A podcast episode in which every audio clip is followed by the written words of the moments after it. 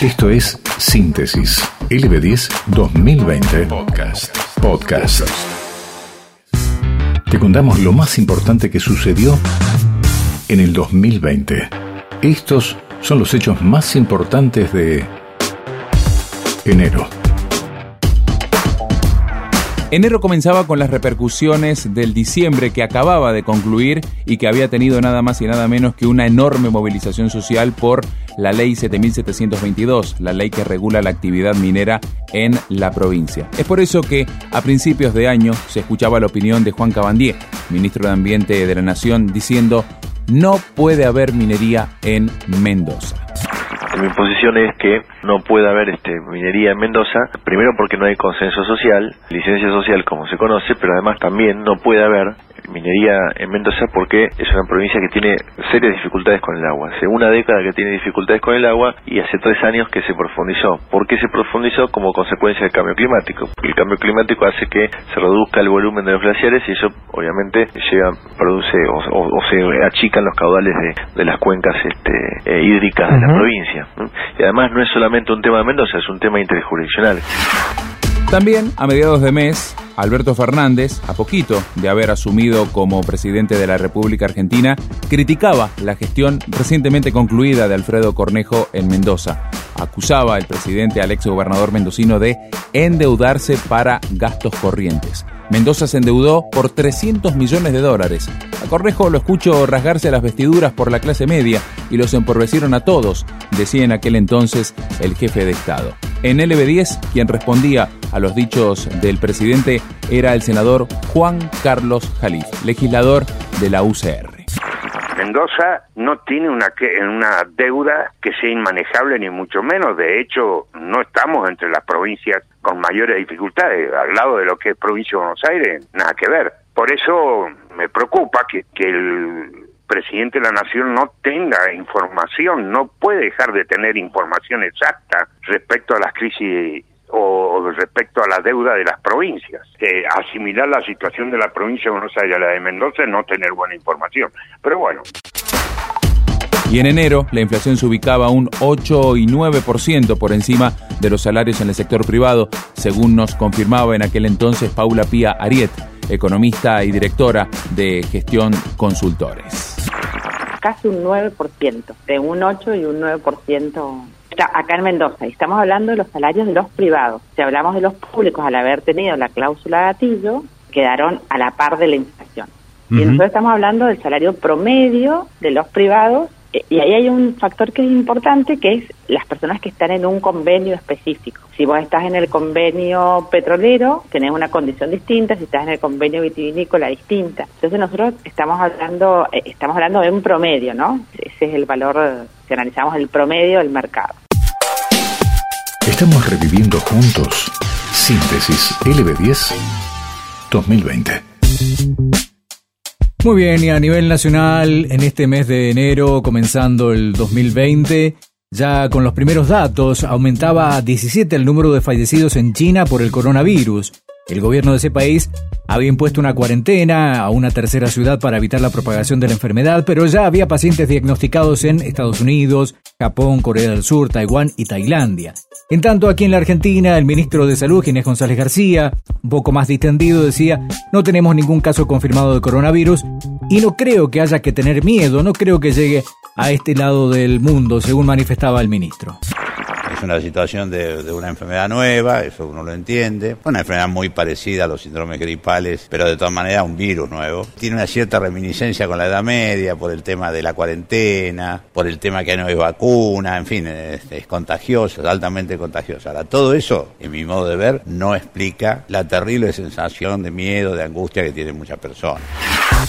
El 18 de enero de 2020, Fernando Báez Sosa fue asesinado a golpes de puño y patadas por un grupo de jugadores de rugby oriundos de la localidad bonaerense de Zárate.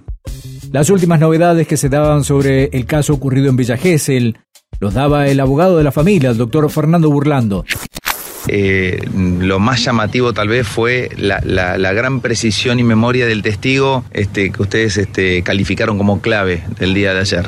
Bueno, porque precisamente eh, no solamente genera una, descripción muy precisa de los hechos y, de los este, involucrados, sino que obviamente eso se corroboró en el día de la fecha cuando realizaba las diligencias de reconocimiento en rueda de personas.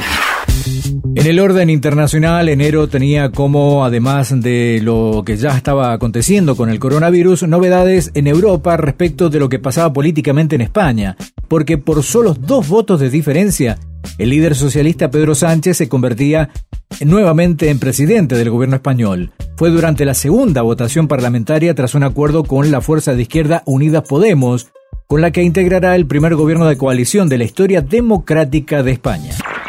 Señorías, al haberse alcanzado el voto favorable de la mayoría simple de los miembros de la Cámara, queda otorgada la confianza al candidato don Pedro Sánchez Pérez Castejón, lo cual, lo cual comunicaré a Su Majestad el Rey para que sea nombrado presidente del Gobierno.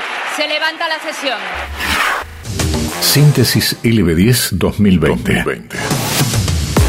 un ejercicio de la memoria, un repaso por nuestra historia reciente. Para un año tan singular, es necesario ser contundentes y en plural. en plural. El año a nivel deportivo comenzaba con una fuerte y triste noticia que llegaba desde los Estados Unidos. El helicóptero que trasladaba la figura de la NBA Kobe Bryant caía en una colina de calabazas en Los Ángeles. Con él otras ocho personas perdían la vida en ese accidente aéreo, incluida su hija Jana, de tan solo 13 años. El mundo del básquet lloró por meses y al día de hoy lo hace la muerte de uno de los mejores jugadores de baloncesto de la historia. Esta es, sin duda, la imagen del día la de Kobe Bryant sobre la fachada del que fue su gran escaparate al mundo, el Staples Center de Los Ángeles, escenario de las virtudes de esta gran leyenda del baloncesto que se ha ido demasiado pronto. Bryant falleció hoy, a los 41 años, cuando se estrelló en California el helicóptero privado en el que viajaba. El mundo del baloncesto y el deporte en general lloran la muerte del ídolo. Jugadores del cuerpo técnico y afición guardaron un minuto de silencio antes de este partido de la NBA en Denver, Colorado. Síntesis LB10 2020. Mucho más que un repaso de un año que se fue. El 2020 se acaba de ir. Parece que fue ayer cuando nuestras vidas dieron un giro de 180 grados y nos vimos luchando contra un virus que hasta entonces desconocíamos. Todo comenzó en marzo del 2020 y aunque el año estuvo protagonizado por más desencantos que encantos, hay algo en lo que todos coincidimos, y que la música siempre estuvo ahí para curarnos, acompañarnos y provocarnos un sinfín de emociones. Desde LB10 vamos a repasar junto a vos, mes a mes, los hechos musicales más importantes del 2020. Síntesis LB10. El mes de enero de 2020 pasó tan rápido que, sin quererlo, ya se nos habían ido los primeros 31 días. Por suerte, nos dejó un buen número de canciones, pero hay una que se destaca.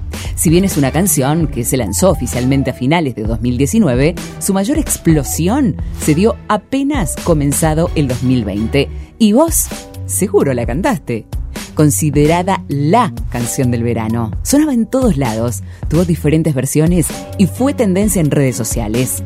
Esto sonaba en enero antes de que el coronavirus nos complicara la vida. Carol G, Nicki Minaj, Tusa. ¿Qué pasa contigo?